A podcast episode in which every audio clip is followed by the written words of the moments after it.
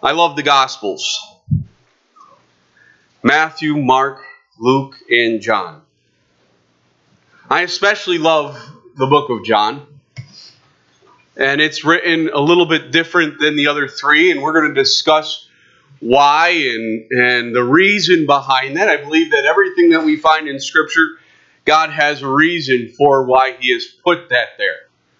Uh, some things we might just not know the reason why. And sometimes we do a little bit of studying, a little bit of digging, and we'll find those things out. Some things will be revealed to us in glory. And we read a, a I don't know, if I said we are going to start a discussion on Jesus Christ, and we're going to study a gospel. Okay, now here's the here's the passage of scripture that I'd like to read in responsive scripture reading. Ezekiel chapter 1. And we read that together just a few minutes ago. And as we read that together, I, I wonder how many of you goes said, John chapter 1, Ezekiel chapter 1. That was kind of weird. It's kind of a strange passage of scripture to read. And I'm hoping that maybe I might not, usually on Communion Sunday, I don't get to where I want to. And that's okay uh, on a Sunday morning. But I'm hoping that in the next two weeks, you'll find out why we read this strange passage of scripture where Ezekiel has this vision of this flying vehicle and these living creatures and what that has to do with Jesus Christ. I'd like to just start start off with an, an introduction to the Gospel of John. I said, some of you guys, I would love for you to maybe bring a notebook or be ready to write in your Bibles. Um, I sent notes out this week for the first chapter of the book of John. And so I know that some of you guys have notes here and you're all ready to go to write in things this morning. And we're going to do this study. Maybe you're saying, I want to learn more about Jesus Christ. I want to learn more about God. And that's kind of my purpose, is to give us really a foundational look at the Gospel of John. Because when someone accepts Jesus Christ, we're saying, okay, I'm a Christian. What should I do now? Well, start praying. Go to church, get involved, and read the Gospel of John. That's what we usually tell people to begin with, you know, when you're reading the Bible. And I understand that.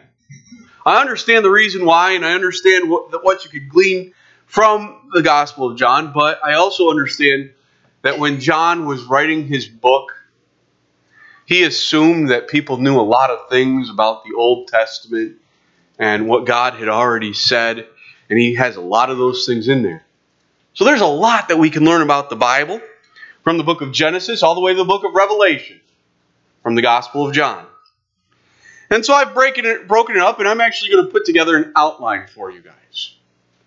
And the first part of the outline that I'm going to present you with this morning is called Introduction to the Word. And so as we look at this, we're going to look at the first 18 verses of the Gospel of John. It says, In the beginning was the Word, and the Word was with God, and the Word was God. He was in the beginning with God. All things were made through him. And without him, nothing was made that was made. In him was life, and the life was the light of men. And the light shines in darkness, and the darkness did not comprehend it. There was a man sent from God whose name was John. This man came for a witness, to bear witness of that light, that all through him might believe. He was not that light, but was sent to bear witness of that light. That was the true light which gives light to every man coming into the world.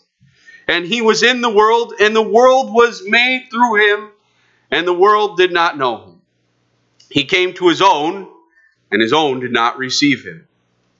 But as many as received him, to them he gave the right to become the children of God to those who believe in his name, who were born not of blood, nor of the will of the flesh, nor the will of man, but of God. And the Word became flesh and dwelt among us. And we beheld his glory, the glory as of the only begotten of the Father, full of grace and truth. John bore witness of him and cried out, saying, This was he of whom I said, He who comes after me is preferred before me, for he was before me. And of his fullness we have all received, and grace for grace. For the law was given through Moses, but grace and truth came through Jesus Christ. No one has seen God at any time. The only begotten Son, who is the bosom of the Father, he has declared him. This is an introductory statement to this book, so I'd like to introduce this book to him. First, first thing I got to say is if we are talking about like a modern definition, like some people come and they look at this, they might say that this book is anonymous. If you read it, there's no clear author in the book. I know we just read First John or John chapter one, and in there we read about this. There was a man sent from God whose name was John, and some people might be like, "Oh, that's who the book was written by. That's the guy who wrote." No, and we'll get there and we'll explain the different Johns in the book. Today, I, I we all know a lot of Johns, don't we? It's become kind of a popular name. When I was working at the camp, I think one summer I had three guys named John working for me. And I didn't have like a huge staff. It was like 10% of the people that were working for me were named John. And so it's a popular name. And it was the same thing we see in the book of John. And so don't think that that's who it is. There are some books in the Bible that we know who wrote it because they start out, you know, you know, they tell us exactly who wrote it. You get to the book of Luke, eh, he's like, Theophilus, I'm gonna write, I'm Luke, and I'm gonna write you a book. You know, you get to some other books, and Paul say, Hey, I'm Paul, I wrote this book, and um, but that's not the case in this gospel. But at the same time, if we looked and if we did did some study, the early church was overwhelmingly convinced and knew and were sold out on the fact that John wrote this book. The next thing that I read, and something that, that why we tell people to start as they want to begin the Christian life, to read the book of John, to pour into it, is because this book is deeply personal. It may be more personal than any other book that's written in the Bible. In the Bible. You could probably make an argument that there are other more personal books. But I just I see the emotion of this author as he talks about standing at the foot of the cross. As he talks about looking in to the empty tomb something that every single Christian in this room wishes they could do. Maybe the cross would be hard to look at, hard to observe. It would be difficult to watch the Savior die in our place. But to run to the open tomb and, and to see it empty and the Savior risen, we would all wish that we could be running with the author of this book and to witness that. And so, for that reason, this book is we get the personal feel. And we wish that we could, we could run with the author of this book to observe the empty tomb. And I, I put here something, it is very different from the Synoptic Gospels. And you might go, uh, you, you just throw that word out there, synoptic. I want to explain what I'm talking about. I want to tell you exactly what I mean. There are four Gospels. There are Matthew, Mark, Luke, and John. We call the first three the Synoptic Gospels. And then there's John's Gospel. Might seem like the odd guy out, but I think there's a reason. The Holy Spirit had a reason and a purpose for that. Matthew, Mark, Luke, and John. Matthew, Mark, and Luke are called the Synoptic Gospels. I, I think you could look at it like this they are like the newspaper version of the gospel story of Jesus. It's like they came and said, extra, extra, read all about it. Here's what Jesus Christ did. And they, they just list all this stuff, throw all this information. Here's what Jesus did over here. Here's what he did over here. Here's what he did over here. Read all about it. And those gospels go out, and the world is being changed. And then the Holy Spirit lays it on John's heart. The Holy Spirit, I've got to, I've got to stress that, lays it on John's heart What I believe in studying this is that the other gospels have been being circulated around, and the Holy Spirit says, John, you've got to write a book that's going to show the purpose and the plan in all of this, in your personal way. And I wrote down here something that is the kind of a tidbit. Clement of Alexandria said John was conscious that the outward facts had been set forth in the Gospels. So, in other words, we, un, we believe that John knew what Matthew was writing about, he knew what Mark was writing about, he knew what Luke was writing about, and he comes and he wants to be supplemental information. You know, it's kind of like if we were to look at World War II. Uh, Dale Ford, who's usually here on Sunday nights, he gave me this, this newspaper about World War II.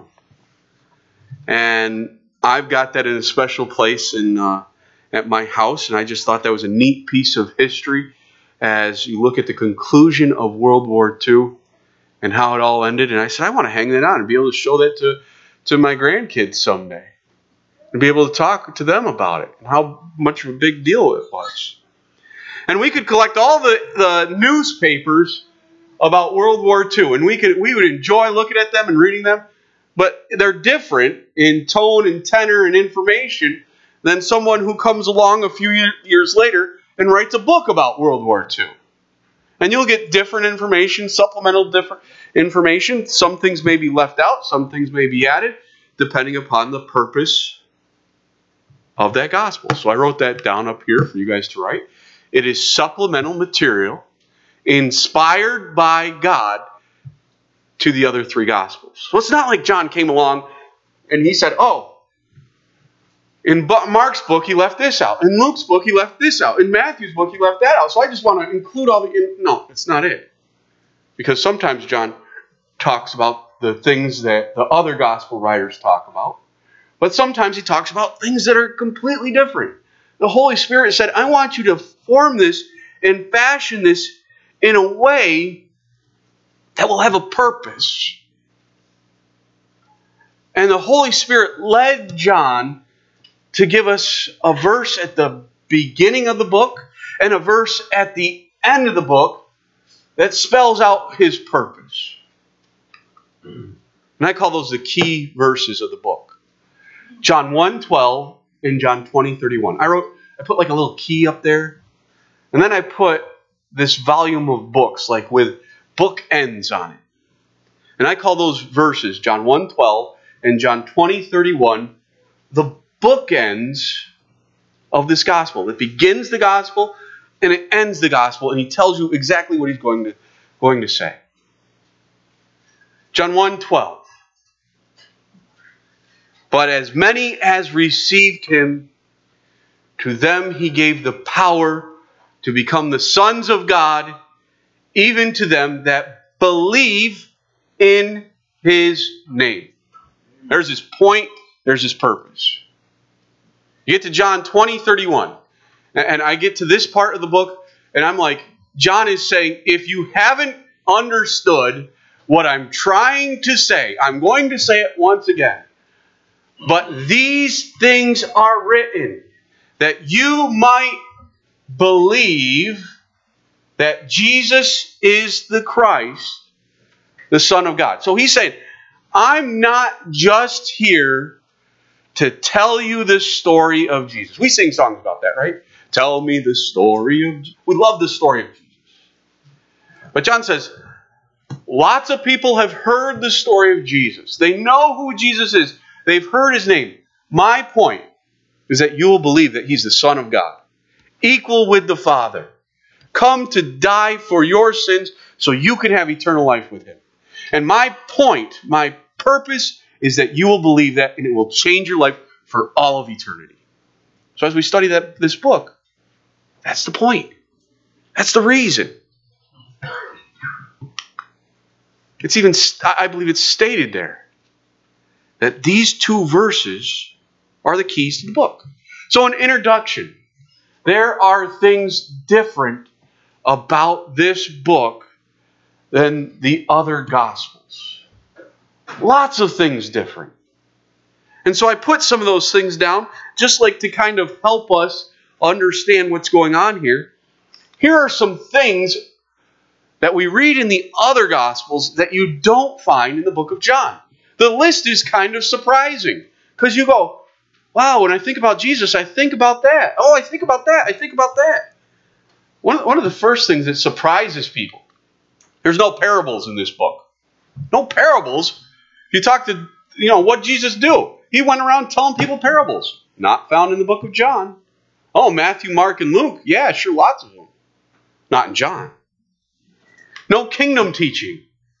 You, you go to the other Gospels, you're going to hear Jesus talk about the kingdom, the kingdom, the kingdom. Not in the book of John. Now, I think part of that has to do with he's like, you know, Matthew's got that. He's got that all taken care of. The Holy Spirit's got a different purpose for me. No end times sermons or eschatological discourses. You know, the, the $5 word for it, but he doesn't have these big, long teachings about the end times. The end times are woven all through this gospel. And there's going to be little phrases that are really going to hit you, and Jesus Christ is going to he's going to say, Jesus Christ just slipped that in there. He slipped that in there. But no big, long teachings about it. The Sermon on the Mount is not found in the book of John. The Lord's Prayer is not found written in the book of John. The transfiguration of Jesus Christ, not found written in the book of John. The temptation of Jesus Christ found is not found written in the book of John. And there are no demons found written. So if you don't like demons, this is perfect for you. Right? But anyways, you won't find those things written in the book of John. Does that mean that those things aren't important? No. Not at all. That just means the Holy Spirit led John to leave those things out. The key word far and above. The key word of the book of John is believe. There's going to be some important things as we talk about this book. And so I highlighted those I, things, I underlined them in my notes up there. But as we look at this book, the word believe is found in it over a hundred times. The book's 21 chapters. And, and you, you almost could even, you know, chapter 21, sometimes with the way I've set up my lesson plans, sometimes I don't get to 21 is important. Like I'm not neglecting it. But you could you could stop John at chapter 20 and you could say that's the gospel story and then you go 21 is like the start of the church. And so you could you could get that heading into that direction. So even if you said 20 chapters, 100 times, that's five times a chapter. Do you think John was trying to, to, to talk, teach us something? His purpose is amazingly about believing and having that personal relationship, believing in Jesus Christ. So every person who's found in the book, what they are measured against is what they did with their belief in Jesus Christ. This person believed. These per- people didn't. This person believed. Those people didn't. This person eventually believed. Right? I mean, that's great. In his book, it's like, okay, let's watch the journey until this person believes. Because guess what? We've got people who, just like the people in this gospel, are asking questions, are doubting, are, are, seem to be running away from and doing the wrong things. Our purpose and our plan in life is to pray that one day they'll believe. To give them things like the Gospel of John, whose sole purpose is that you would believe. Believe, believe. I, oh, that's really small, isn't it? I, sometimes I don't think about how small it's going to come out when I put it up there. This book's purpose is to tie the life of Jesus Christ to the Old Testament Messiah and the Creator in a way that will convince you to believe. Most of the other New Testament books of the New Testament are to admonish or edify the believer. Of the Gospel of John, purpose is to evangelize the world. I believe, and I've said this so many times, by the end of the book of John, he wants you to make a choice. Just like C.S. Lewis would say, when you get done reading this book, you have to make a choice. Is Jesus a liar, a lunatic, or he, is he the Lord?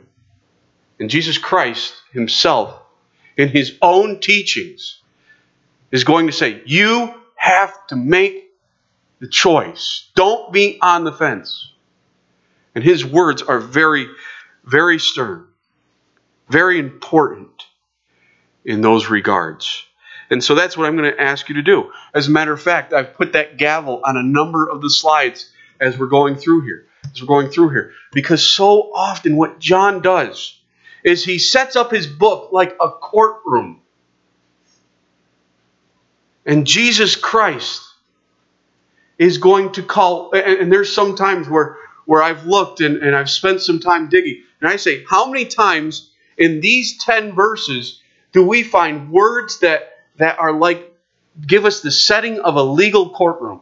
Words like witness and testify and testimony and law and and there's just so many times in this book that I think and as we read this book, what we ought to do is we're sitting in a jury.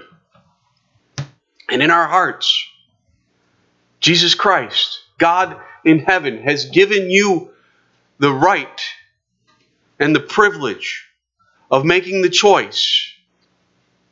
Do you believe in Jesus or don't you? And John, at the beginning of the book and at the end of the book, he says, If you believe, you become the sons of God. And you experience eternal life with Jesus Christ forever. But the choice is yours. And here, Jesus Christ Himself is going to put Himself on trial. And He's going to give witnesses Himself to His deity. He's going to let everybody else speak to the fact that He's the Son of God and that His work on the cross can pay for your sins. Awesome. I just love that. So we get to John chapter 1. And the first part of the book. In the beginning was the Word, and the Word was with God, and the Word was God. There's this phrase that's used over and over and over again Word, Word, Word, Word, Word. It's it's called the Logos or, or Christ the Logos Christology. It's the word that's written there in the Greek is the word Logos, word, and it create it connects Jesus Christ to the Creator God. Think back to the book of Genesis. God said, "Let there be light." God said, "Let us make man in his image. Let's look up to that verse in Isaiah chapter 55. This is something new that I've added to my thoughts in the Gospel of John. But in Isaiah chapter 55, verses 10 and 11, says, For as the rain comes down and the snow from heaven, and do not return there, but water the earth and make it bring forth and bud, that it may give seed to the sower and bread to the eater, so shall my word be that goes forth from my mouth. It shall not return to me void, but it shall accomplish that which I please, and it shall prosper in the thing for which I sent it. I was a Gideon for a while, and I really enjoyed my time being a Gideon, going out and passing out New Testaments and, and sharing the Word of God with people like that. Um, I've told people once or twice as I've talked about Gideons, I said, I got, I got kicked out of the Gideons.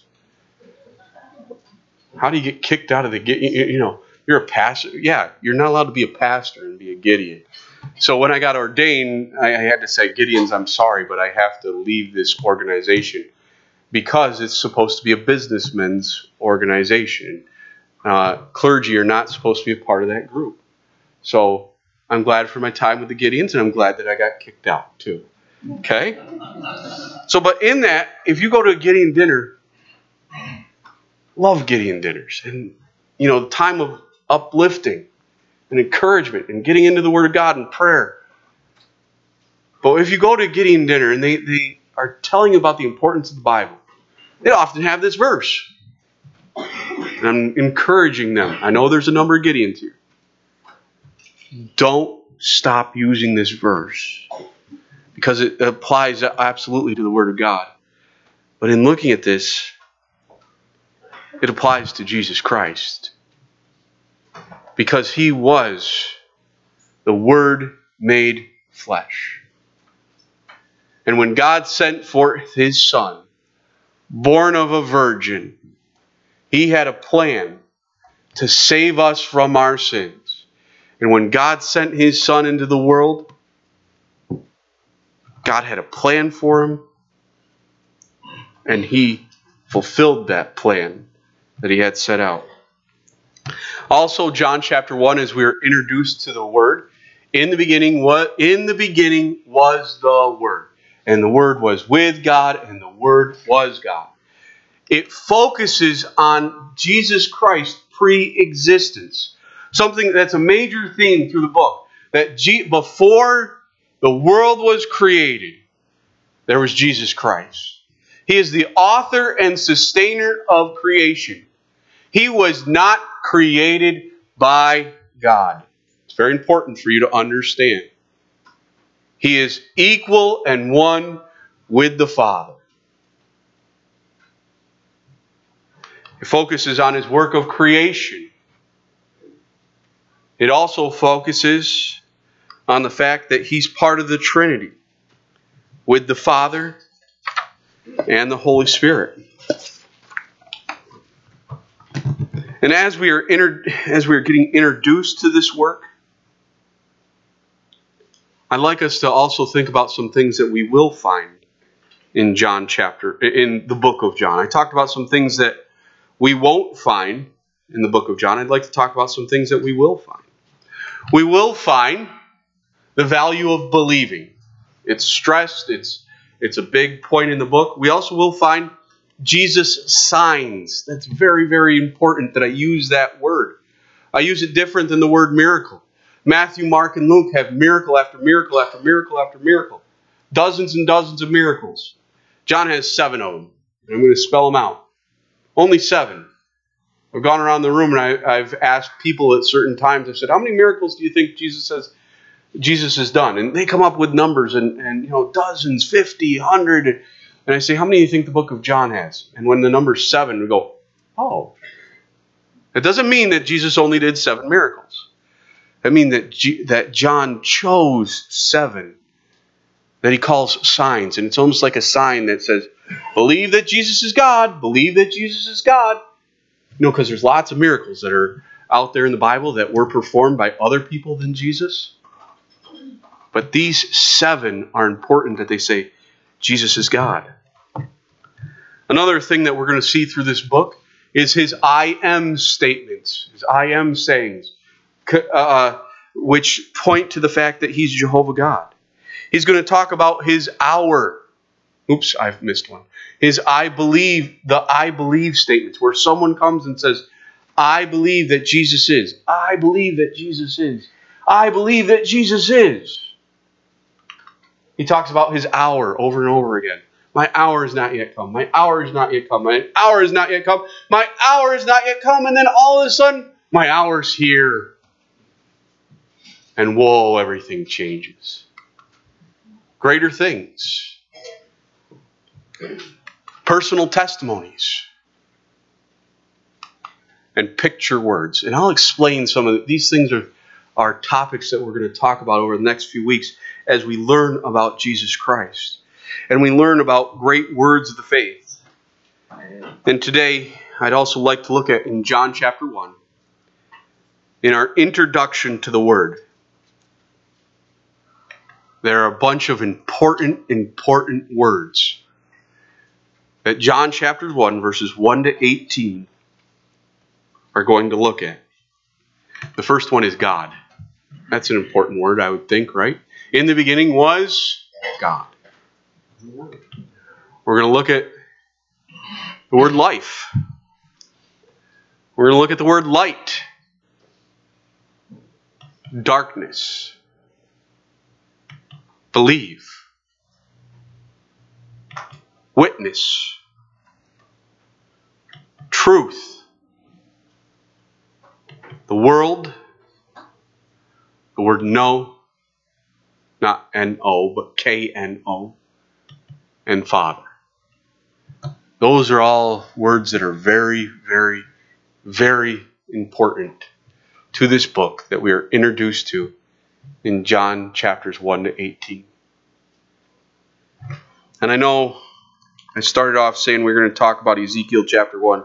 It's the next thing in my notes, so there's no way I'm getting to it this morning. So if you want to know what we were talking about in Ezekiel chapter 1 and what it had to do with, in the beginning was the Word, and the Word was with God, you're going to have to come back next week. Sorry. But I hope to see you all here. And I'd like you to bring a friend. Somebody who might want to learn about Jesus Christ. Who might want to, who you would like to see them believe that Jesus is the Christ, the Son of God. Because my purpose, my plan, is to prove over and over again that Jesus is worthy of believing it. And that the eternal life that he provides goes beyond your wildest imaginations. I just, I love Jesus Christ. And the deeper understanding that I have of this book makes me fall more in love with him. You're going to hear me say this a lot through this book. I want to be a man that never got over the fact that Jesus loved him. Let's pray. Heavenly Father, I thank you and I praise you uh, for this book that we've been introduced to today. And as we get introduced to the Word of God, the God that became flesh, I pray that you might help us get excited about Jesus Christ. To, Lord, live our faith before you. And Lord, I pray that you might help us to hide that verse, John chapter 1 and verse 12, in our hearts. But as many as received him, to them he gave the right to be called the children of God, even to those that believe in his name. Jesus' name, amen.